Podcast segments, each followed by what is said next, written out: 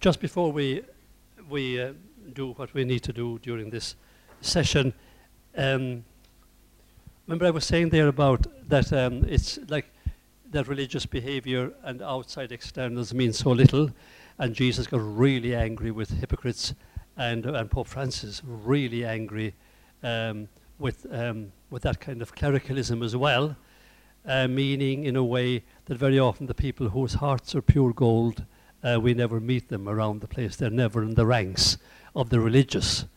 Um, they mightn't even want to associate with us, but uh, but they, they are the ones. I think Karl Rahner, the theologian, says they are the ones. Um, they are the true saints, the ones we don't know, because they may have given their life to a real, a real, a real altruistic cause, like looking after a, um, a member of the family with learning difficulties, like our Joseph, or um, or for a parent, or gone away to do some really hidden but beautiful work. So anyway, this this parish priest um, arrived in heaven, and uh, this is what he wrote. I was shocked, confused, bewildered as I entered heaven's door, not by the beauty of it all, nor the lights or its decor, but it was the folks in heaven who made me splutter and gasp the thieves, the liars, the sinners, the alcoholics, and the thrash. There stood the, the kid from seventh class, obviously written by a teacher. There stood the, no, no, it was a parish priest. There stood the, there stood the kid from seventh class who swiped my lunch money twice, and next to him was my old neighbour who never said anything nice. Bob, who I always thought was rotting away in hell, was sitting pretty on cloud nine, looking remarkably well. I nudged Jesus. What's the deal? I would love to hear your take. How did all these sinners get up here? God must have made a mistake. And why is everyone so quiet, so somber? Give me a clue. Hush, child, he said. They're all in shock. No one thought they'd be seeing you.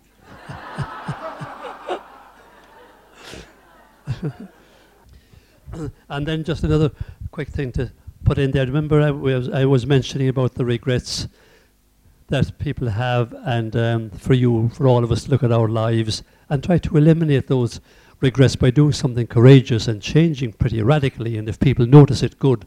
And if they tell you, good. To be a lot more careless about our reputation, I think, um, and have less fear in our lives. Um, and, and it's by that kind of, not introspection, but that kind of inner awareness, inner authority, inner depth and presence, that that's the real, that's the real you. But then, so as well as all these kind of um, things, to say, to ask yourself, what, in what way do you resemble God most? Like we see the, the, the Laudato Si encyclical from Pope Francis, a lot of it is saying about we need all people and all creation because we all shine on different aspects of God's beauty. Um, um, St. John Chrysostom said we were created to manifest God's beauty.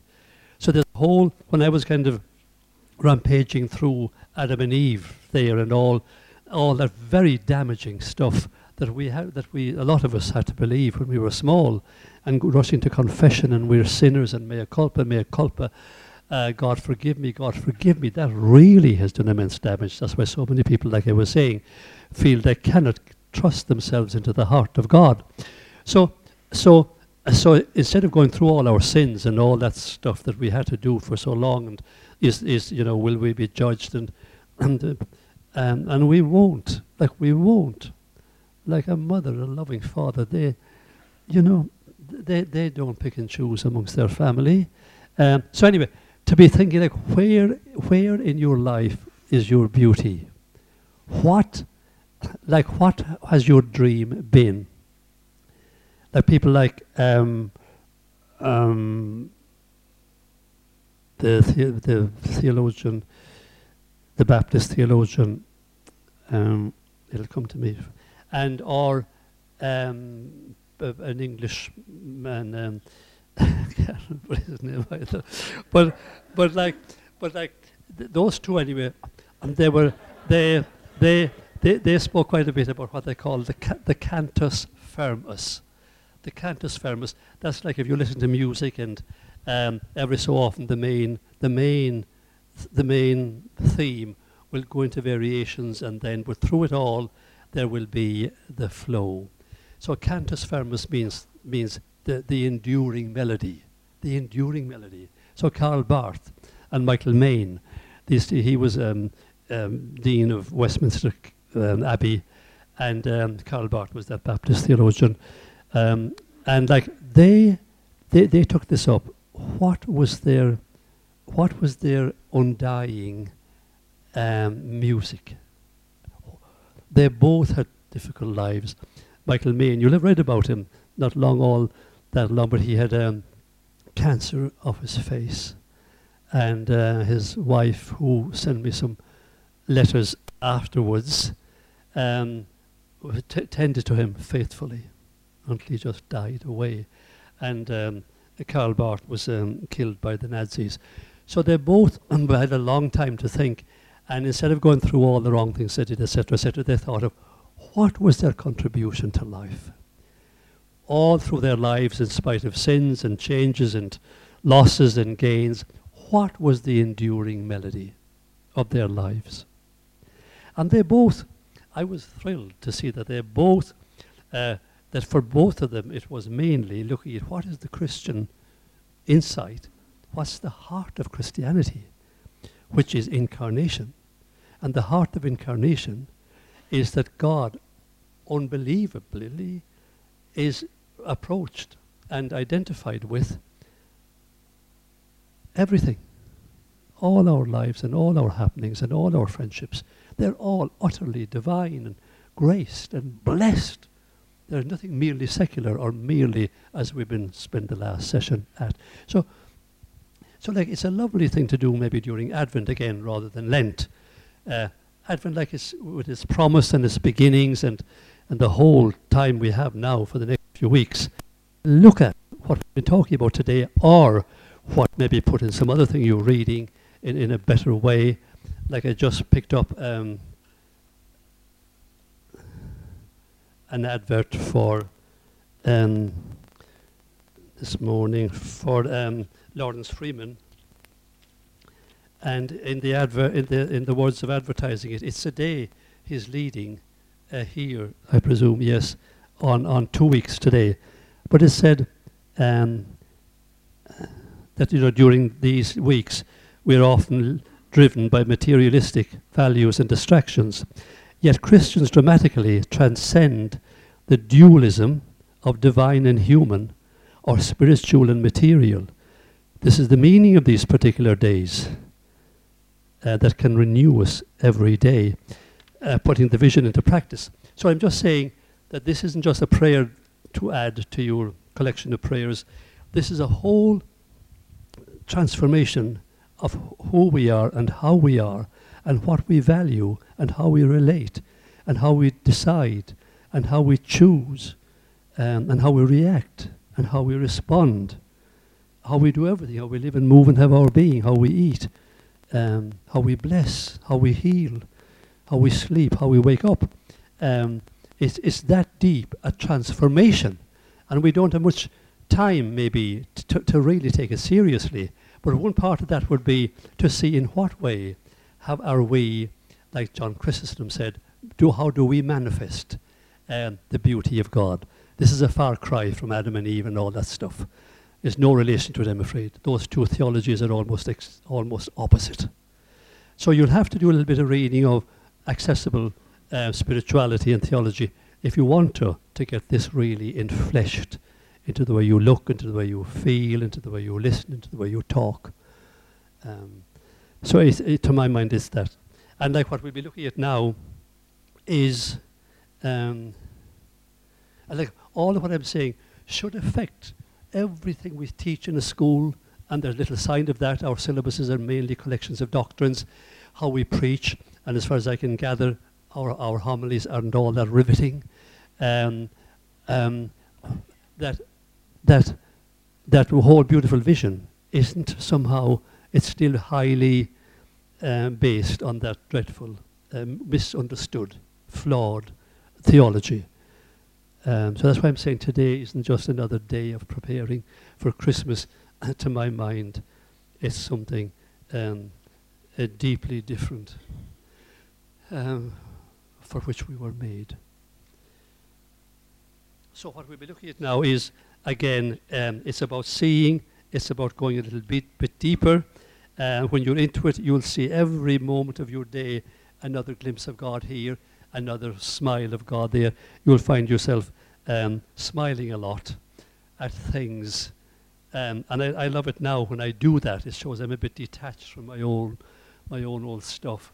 And I'm enough. I'm enough given to notice and to be aware of and to see the depth of something. Might be a dog wagging his tail outside my window, or um, could be just uh, I don't know, could be anything. and that's what I mean by depth. Uh, we begin, we learn to begin to live as we were meant to live. Uh, and and anyway, so here, what we're doing here is just looking at the way Pope Francis put some of these things. Some of you may have seen it before, but it's a kind of a reflection you could look at every single day. Why? Because we forget. And like, we won't be out of here when we'll, when we'll probably forget it all. A few of you may remember some of the things, not things I've said, but some of the possibilities in your life between now and then. Like, that's one of the big darknesses in our lives, is we forget we forget the most beautiful things. In fact, there's something in us that deals, that wants us to forget. When I say there's no Adam and Eve, and there's no original sin, like I, am not saying that we're not sinful, I'm just saying that, that we are beloved of God uh, and we make terrible mistakes. That's quite different to say you were fallen by nature, you were living in a fallen world. The whole thing is a big mistake because you weren't like Adam and you weren't like Eve. You listened to a serpent who could talk about an apple, and so we're all in the mess we're in.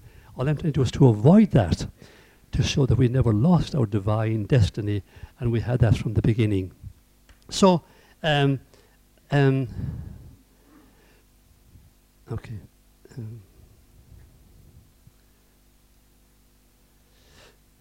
I, let me just flick through a lot here until we get settled in. There's one I want you to see. You, we, we, looked at that before. Do you remember? Remember the little fella there, and he's trying to, and the Pope is putting up with him and then um, he uh, huge crowd there, and the Pope is trying to impress them with what he's saying. But the little fellow, when he saw the the men in the big grey coats coming towards him, he caught onto the Pope's legs and wouldn't let go.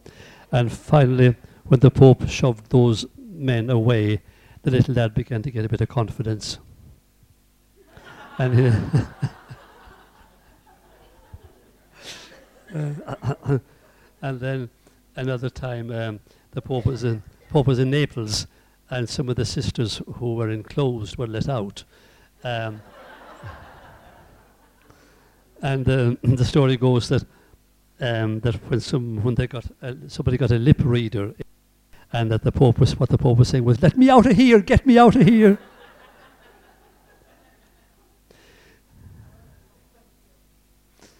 um, that that came out recently and a few of us once had a little competition to know what was the Pope saying. And so and some of the some of the suggestions were quite unmentionable. Uh, but anyway, so that's like um, that would be like th- that would be. Um, um, I, love that picture because I think Pope Francis has brought a new kind of birth into the Roman Catholic Church, and um, like I would think he's a kind of like a midwife um, to bringing to bringing out the beauty of the church, just as we are in a sense midwives to our friends, and in a strange sense to our enemies. Um, that that's part of what we're doing. The good teaching, good preaching days like today, when you're talking seriously to your friend about this or that. That very often a midwife is a lovely name for what we're trying to do. We're trying to coax out um, of somebody to coax out of them what they already are. That's why the whole meaning of today and depth and um, and being true to yourself and authentic and all these words we've been using all day, that um, probably without without a friend with whom you can communicate at that level, you'll never make it, uh, because God's grace is somehow tied to the incarnation. God's God's way of, of, touching us is tied to human touch. Remember what Jesus said to Saint Teresa, you know, without your hands I can't touch anybody, without your eyes I cannot look with love at anybody, without your mouth I cannot speak praise to anybody. Without your ears, I cannot really listen to anybody. That's the meaning of incarnation. God is dependent on us um, to bring out the salvation and to redeem people. By the way, we appreciate their beauty and we're not envious of them. And uh, we try to be as deep as possible with them because they say you can only be present to somebody else as, as much as you are present to yourself. You can only be of use to anybody else in, in listening to them and giving them the space and the freedom to heal themselves as you're able to do that with yourself. So, like, incarnation is all desperately human, and God is awfully human as well. So, um, um, so the anam cara, the, the, the, the, the real the real friend in your life who doesn't isn't jealous and doesn't enter into competition with you, they are the ones usually probably your best friend, who somehow enables you to realize how beautiful you are. And Pope Francis is doing that, um, and that's why the little giving birth, the midwife, the new beginning, um, and that's God. Oh, yes, in the back of that. Uh, in fact, I just cut that out and I'm using it as a kind of a Christmas card. Some of you might get one. And then on the back of it, I just put a little bit of the first quotation that I called about, about Mary looking at this little geezer on her knee and saying, You know, you're God. You are from me. You're out of me. You are all me. Like you're completely human. Uh, you have my mouth, my nose, the freckles on my cheek. Um, you are utterly me, Mary. And you are God. Um, so, like Advent is more than Santa Claus. Okay, so let me just quickly go through this like the clappers and just to get all of these like in retreats and um, sorry about this. Oh yeah, that God, I'm giving I'm giving examples today of how not to teach, how not to give a talk. I never felt more I never felt I never felt more all over the place. Um, that's I mean, uh, we I have a website and a few very diligent people wh- who send out a little weekly reflection every Monday morning, and some of you are getting them, I presume, because I probably took some names last year. But anyway, I leave this here. If you just want to put down as clearly as possible, because these two members take infinite pains to get everybody's um, email right because most of us think that anybody can read our email writing when we when we ourselves are the only ones who can. Um, so try to write as clearly as possible. It'll be used for um, nothing else but these weekly reflections, and maybe to advertise one or two of my books, but however. And um, and um, then so they'll start coming to you, but they won't be used for anything else. Is quite safe. So I leave it here if you remember to. Yeah, and that's what that's for there. Just to remind me to say that. We'll be there in a minute now. Oh, this is awful. This is awful. Okay, so here we are. Just like um, the top of it you cannot see. It's okay. It's okay. You've got the main bit there. So uh, th- these these are um, you, you know them, but I just want to give you an idea of the way he insists on the. Some of them are from Evangelii Gaudium, his first apostolic letter, and most of them are from Laudato, Laudato Si, his encyclical. So he's just saying there again about everybody's shining with God's um, tenderness and beauty and all people, no matter what. That includes everybody. To be is like is to be uh, an image of God, even though we destroy it in ourselves and in others. But he also keeps um, he also keeps emphasizing that do we feel, and this is what I spend all my time at as well. Like, do we feel God's presence, God's grace, God's redemption, God's salvation, God's unconditional love? Do we ever? How do we feel it? We know it. We sit at mass every time uh, that we go to mass. We hear it all the time in all the Catholic prayers. But when, if ever, and people say, no, no, no, no, no, you're not meant to feel it. It's something you believe. no, I think we're meant to feel it like we felt the lovely, brisk um, December morning this morning, like, like we are with people we trust and we talk to them, and it's a delight to be with them, even if it's just for a moment. Um, so it's all incarnate. So he is saying, and you'll see later on, he keeps saying it, do we, that if we don't experience it in our lives, that we only remember what we experience, not what we're told. That what changes us is our experiencing, not a lesson on what a good Catholic should believe. Um, and then we look, need to look at cities with a contemplative gaze of faith and imagination, seeing God dwelling in their homes, their, their squares. He put that in deliberately as well because normally we, ra- we rave about, about nature.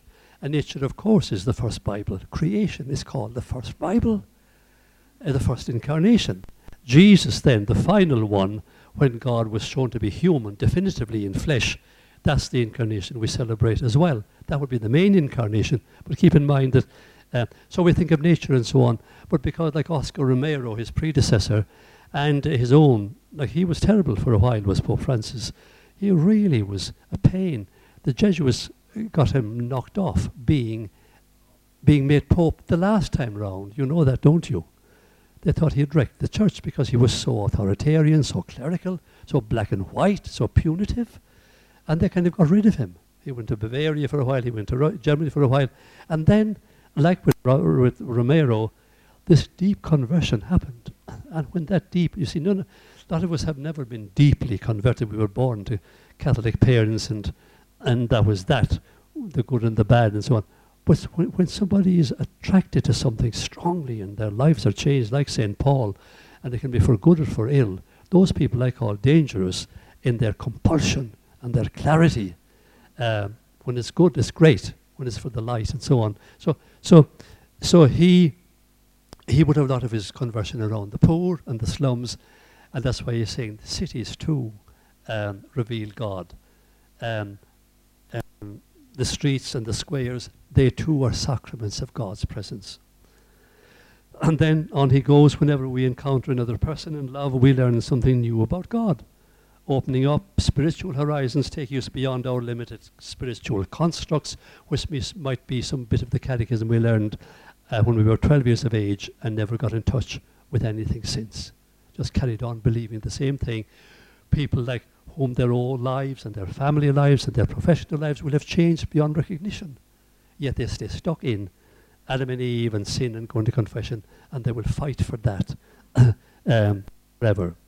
So, so just try to get like a, just a, a, a, a, whole kind of get the landscape, the horizon um, uh, of all of, of where, where he's coming from when he says that everybody we meet is revealing some to us of God. Maybe it's a bit like the last question we had, uh, um, but the last thing I was just saying. But what in us has a kind of a shining that will remind people a little bit of God, maybe our authenticity, uh, maybe our humor, um, maybe the way we can overlook things. But from everything, if we look at everything for long enough, or rather if our hearts are ready, it happens immediately to be able to, because it's the only way we'll ever understand God is to understand each other. That's the God of the Christians. There is no other way. And then somebody heard me ranting away at this kind of thing, and they sent me um, a picture. That's by it's Rembrandt, no less, and he was trying to portray that that, that everybody is divine, uh, that everybody we meet really is an expression of God, and there he put the resurrected Christ in the form of the gardener that Mary Magdalene was talking to, and uh, and it's a very thin disguise, but they put a gardener's hat on top of him, and a shovel in his hand, and uh, just to show like that that all of us are Jesus, all of us are Christ incarnate, um, even though we even though we are ourselves, that we're only truly ourselves when when we believe that it's God's love and there is in Christ who is giving us our energy and our lives. Um, more truly human. Up to now, every pope would have said be, to be more truly holy. This man says to be more truly human. He would, he doesn't mention it explicitly, but he would be talking out of a theology of, of, uh, of, of, of nature and grace, a theology of, um, of humanity, a, theology of creation, all of these beautiful theologies.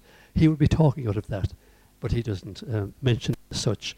We must be incarnate, fleshy, with a face, learning to find Jesus in the faces of others, in their voices, capable of seeing the sacred grandeur of God in every human being. That's down there at the bottom in case you can't see it in red. Capable of seeing the sacred grandeur of God in every human being. That's depth.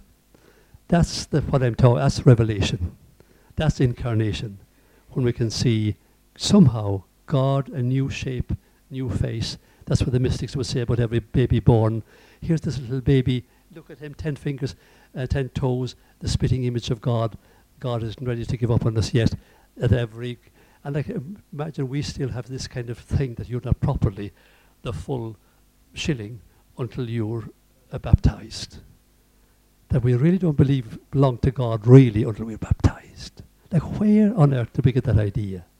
We do, we know it, like and and maybe some of us still believe it. But it's birth. It's by being the magic of a man and a woman, and the way a baby is, is born, and the baby is born. That's that's the sacrament of God's presence. That's child is full of divinity.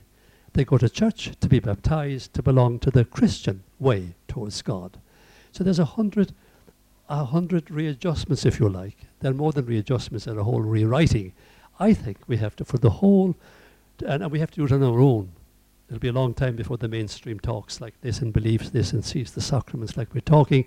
But in the meantime, we have time to do it ourselves, to for us to, to, to, create God, to get the image of God we believe in, always supported by Scripture, always supported by good theologians and so on. But I think we have to do it. We're not going to be told anymore. It'll still continue. The old fighting at the top and the cardinals fighting is unbelievable. What's happening in Rome, I think, uh, and very little of much of you spiritually and humanly to the rest of us. Oh, th- sorry, all of all of this is Pope Francis. Yeah, and most of it is from his encyclical, or rather the little EG you can see there. It's either from his first letter which is Evangelii Gaudium, the joy of the gospel, or the very recent one that the whole world is talking about, about, about saving the earth and climate change. That's called Laudato Si. Praise the Lord. That's his encyclical. Thanks. All of these are his own words. Um, all the people of the earth are God's people, not just uh, uh, Roman Roman Catholics. And here he's just saying down that, that, that like this isn't a huge vision that people today are, are getting. Like, this is in all of us, this holy imagination. Um, it's an old word, it's called the Catholic imagination, what I'm saying. But the little imagination, I'm afraid, in the way, we, you know, the doctrine of today.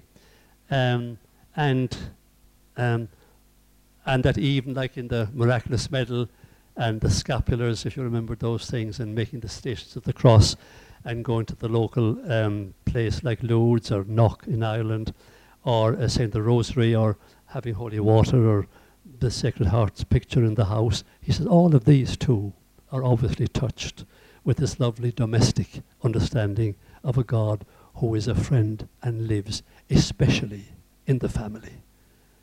The family is the church, in fact. Many will say the family is more the church than the church building on a Sunday morning is. When you listen to women theologians, it just makes you really, you have to go deep. Women theologians, married uh, mothers, wives, when they talk about incarnation in their lives, and that's why can't wait for the day when women will be ordained and be able to talk about these things with the richness of their compassion and their whole creativity and their imagination and their capacity to co-create with God.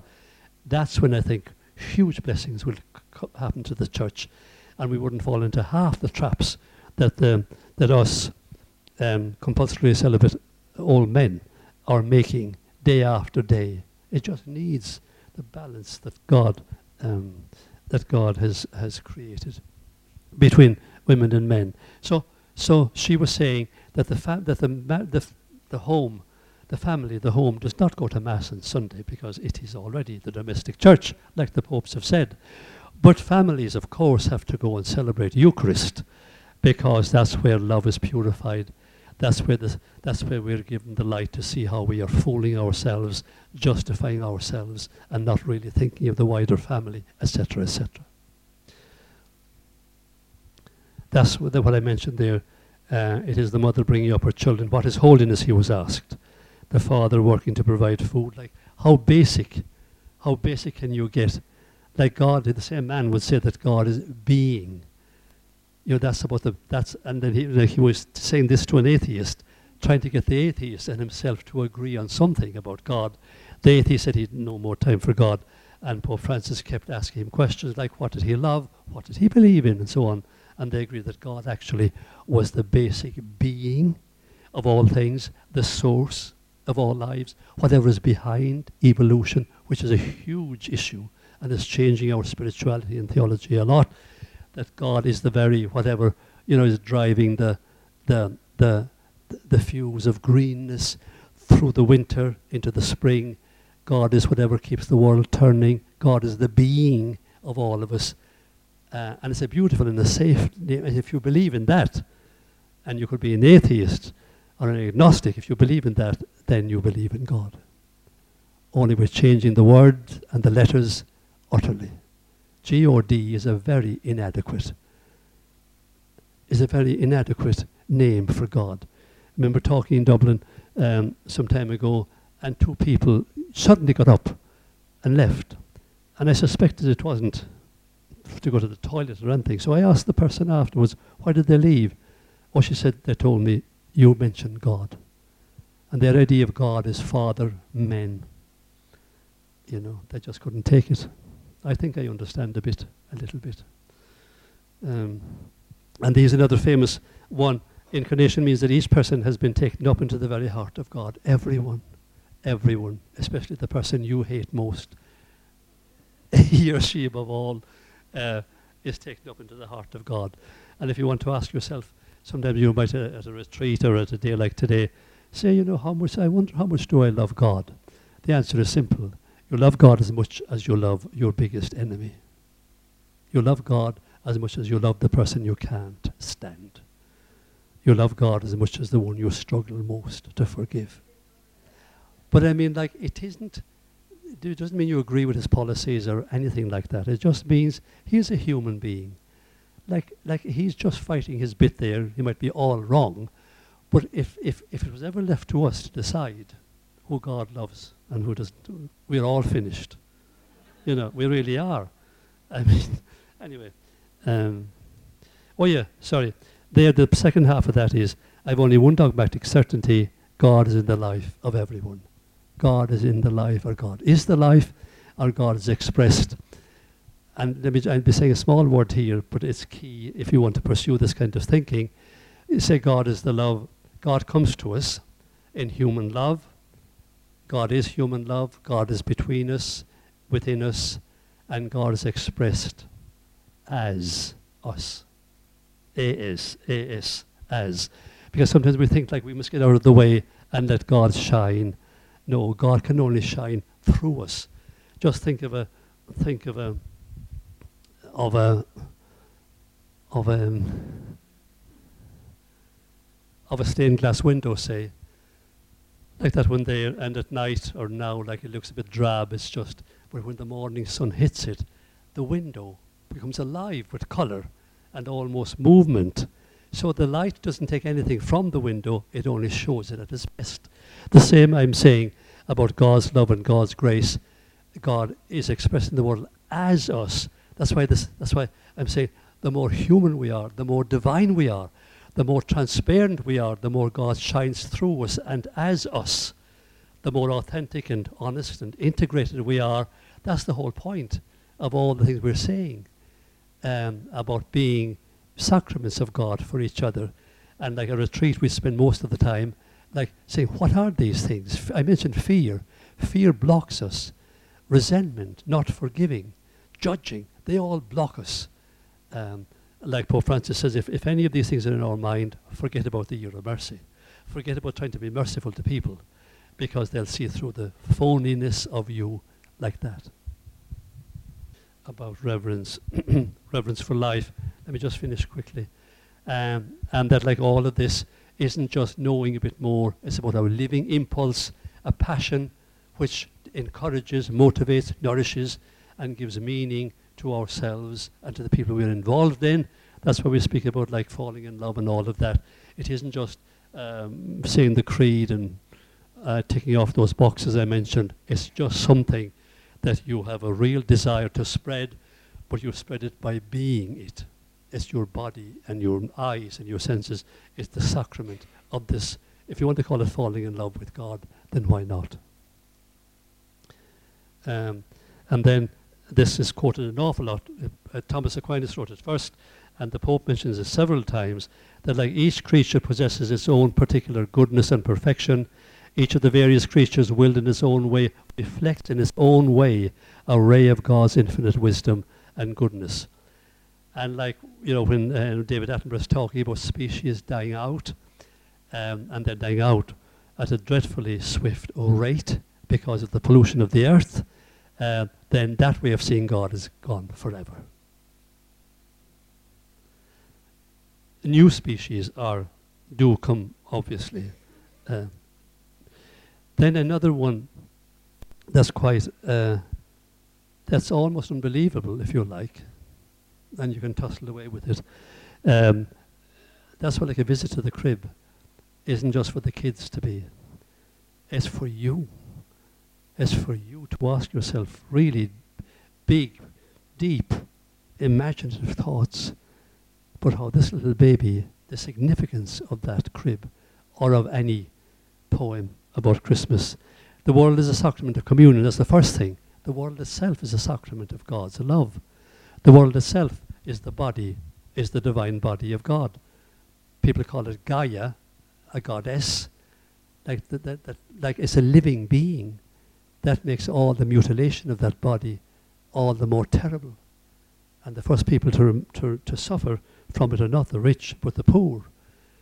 And like Pope Francis goes on to say, he doesn't talk all that much about sin, but he said to be, to be, to be iffy, to be, to be uh, passe about this. He says that is a sin. He uses that word. That's a sin, he says, not to care about this place we're living in and the destruction we are colluding with every time we buy something in the supermarket, every time we vote for some guy or person we don't know anything about. We are colluding all the time in, with these companies. We're buying stuff that we know is produced by child labor. So he's, he's widening the whole thing from personal sins of weakness and all that kind of thing. He's talking about establishment sin, religious sin, society sin, and we're part of it. And he says, wake up you are, you are colluding with this destruction of the earth.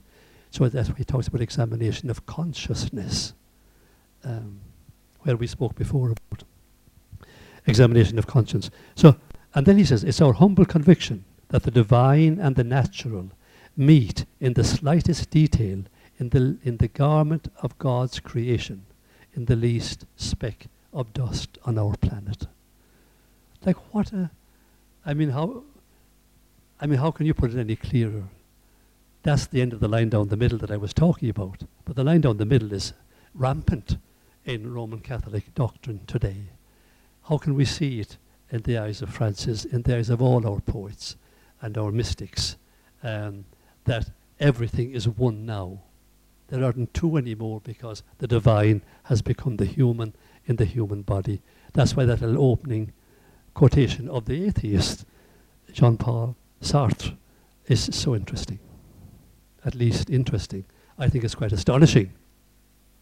And then goes on again, um, you know, the beauty of, um, to the tiniest, from panoramic vistas, what they saw when they, from their capsules going around the Earth and heading for Mars and for um, wonderful places, from panoramic vistas to the tiniest living form, nature is a wonderful and continuing revelation of the divine. Thomas Aquinas, as I said, called it the first Bible. And it goes on, you can go on and on um, beyond the language of mathematics. Um, Saint Francis took us to the heart of what it is to be human, just as happens when we fall in love. So falling in love could be seen as the heart of God. Not just a merely human love, but God's love is different. We have this tainted human love because we're tainted from the fall, but go away from that into be compulsory celibate and go away into the desert and then you're of God alone. That's an utter misapprehension of the meaning of incarnation. It means the opposite. That whenever we experience love of any kind, that is an experience of God's own self. Uh,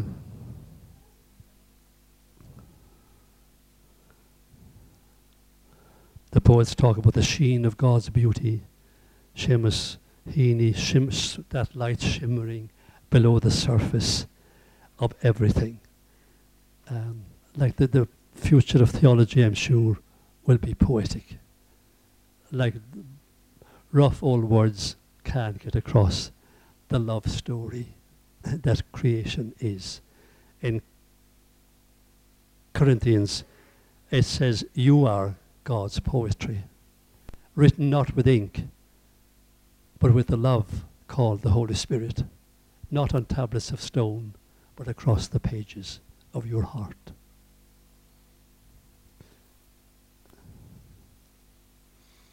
And here he's using a ninth century Muslim poet first time any encyclical ever used anything but catechisms and previous encyclicals. He's drawing from Fellini, Gerard Manley Hopkins, writers and musicians, Mozart, is matchless, he says, because he knows that everything beautiful is of God.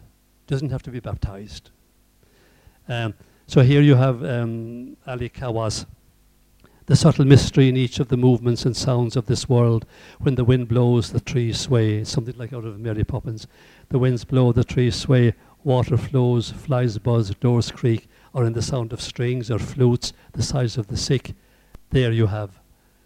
I have lovely quotations here as well from uh, women theologians and mystics about what grace is, what depth is, um, what that whole ground of our being is, and what God is. The same thing. It's like discovering a whole new and beautiful love story. And St. John of the Cross, who really was a bit of a misogynist, I suppose, in a way, he wrote, he wrote like a man on fire, in, in a very erotic kind of way, about that, that, that falling in love um, with nature and with God. And he says sometimes he can't tell the difference. So